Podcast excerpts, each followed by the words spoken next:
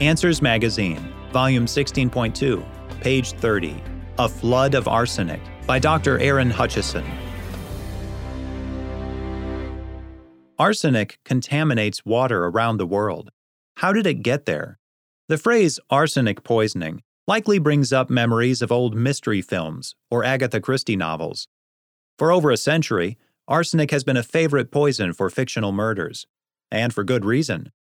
Not only is arsenic rapidly lethal in high doses, but this toxic element is extremely dangerous when consumed in low doses over an extended period, leading to cardiovascular disease, liver disease, and cancer.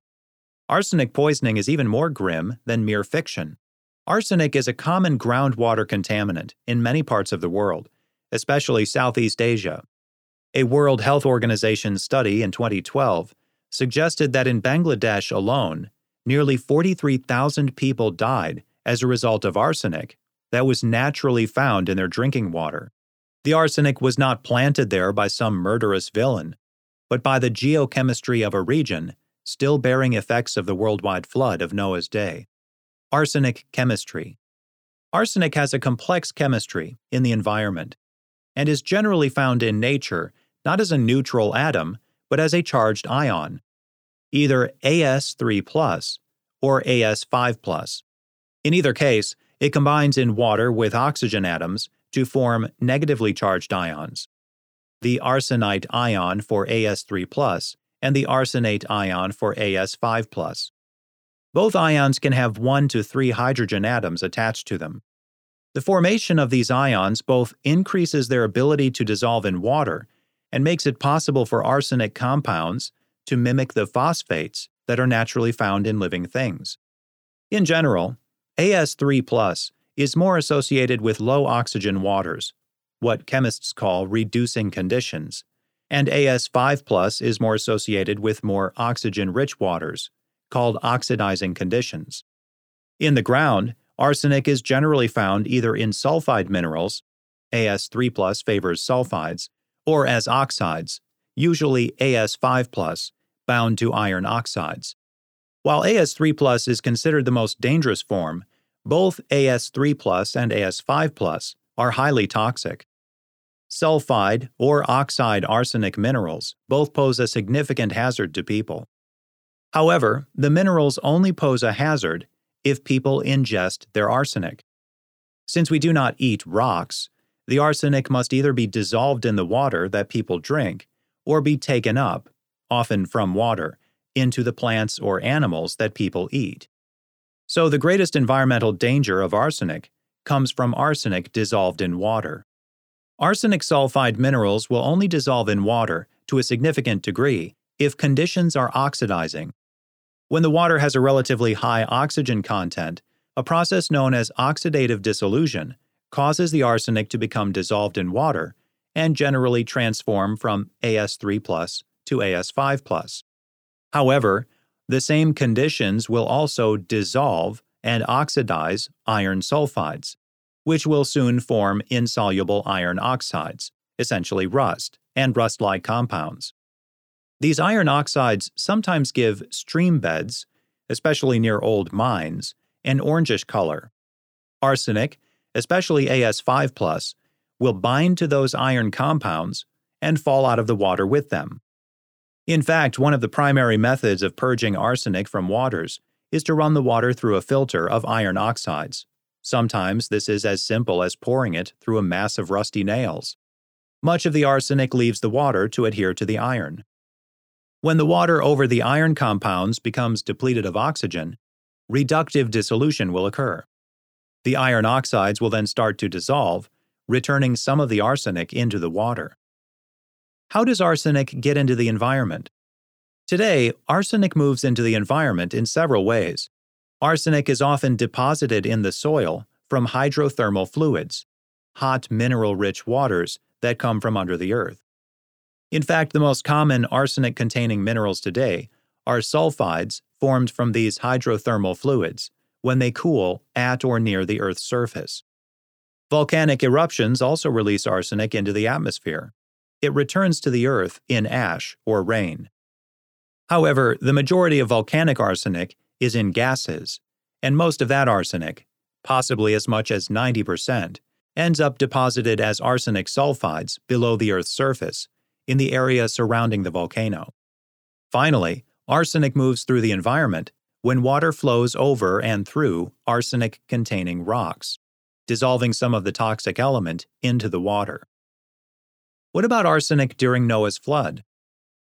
If groundwater running through some rock formations today picks up dangerous concentrations of this toxic element, how were Noah and his family not poisoned by the arsenic contamination of the global flood?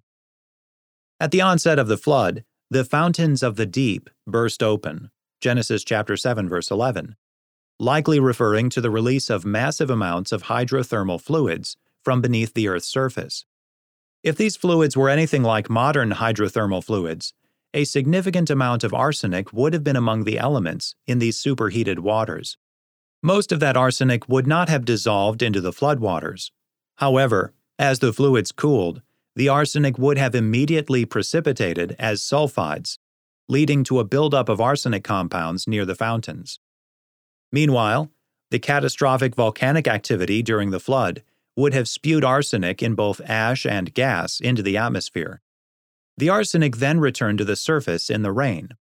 However, the majority of the arsenic from the volcanoes would have deposited as sulfides below the surface around the volcanoes. So, tremendous amounts of arsenic were moved from deep in the earth to near the surface, but most of that would not have dissolved in the floodwaters. As the flood progressed, the waters scoured the surface of the earth. Genesis chapter 7 verse 19. This erosion of the continental crust could have moved some of the arsenic in those rocks into the floodwaters. However, the same process would have freed up iron, which is much more common in the earth than arsenic, to create insoluble iron compounds, which would bind the arsenic, just as arsenic is pulled out when going through the rusty nails. Meanwhile, according to the catastrophic plate tectonics model, a common flood model accepted by many creationists, Essentially, the entire pre flood oceanic crust sank into the Earth's mantle, where some of it melted and released its arsenic, including many of the arsenic sulfides from the fountains of the deep, in either volcanoes or hydrothermal fluids. In both cases, that arsenic would have mainly precipitated as sulfides. So, throughout the flood, arsenic was being moved from deeper in the earth toward the surface, but rather than dissolving in the floodwaters themselves, it was scavenged from them by solid compounds, either attached to iron oxides or as arsenic sulfides that are not very soluble in water. Simultaneously, as the floodwaters ravaged the Earth's surface, they rapidly deposited massive amounts of sediment to form the sedimentary rock layers that currently cover the Earth. As a result, much of the arsenic was buried almost as soon as it precipitated, Yet all that arsenic did not stay buried. The flood continued, and the mountain ranges rose to expose some of this arsenic closer to the surface. The tectonic process, accompanied by volcanoes and increased hydrothermal activity that created mountains, likely continued to deposit arsenic in the surrounding sediments. As those sediments were pushed upward, arsenic sulfides were exposed to oxygenated water running off the mountains. That arsenic would have been oxidized and become attached to iron oxides. Finally, as water ran off the newly risen mountains, it eroded sediments and created sedimentary basins in the shadow of the mountains. These basins became relatively enriched in arsenic. Today, we find some of the greatest concentrations of arsenic in sedimentary basins below the Rocky Mountains, the Andes, and most of all the Himalayas. This concentration of arsenic would not have been a threat to life establishing on the Earth after the flood, because the toxic element was still buried in the basins.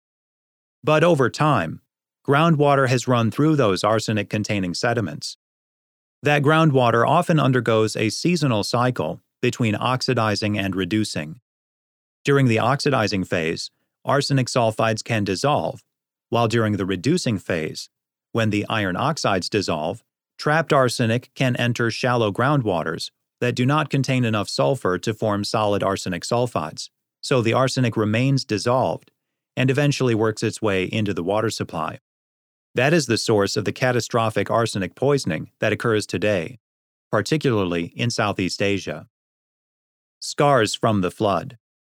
When we read about those affected by this poison, we should help when we can, but we should also be reminded of the holiness of our God.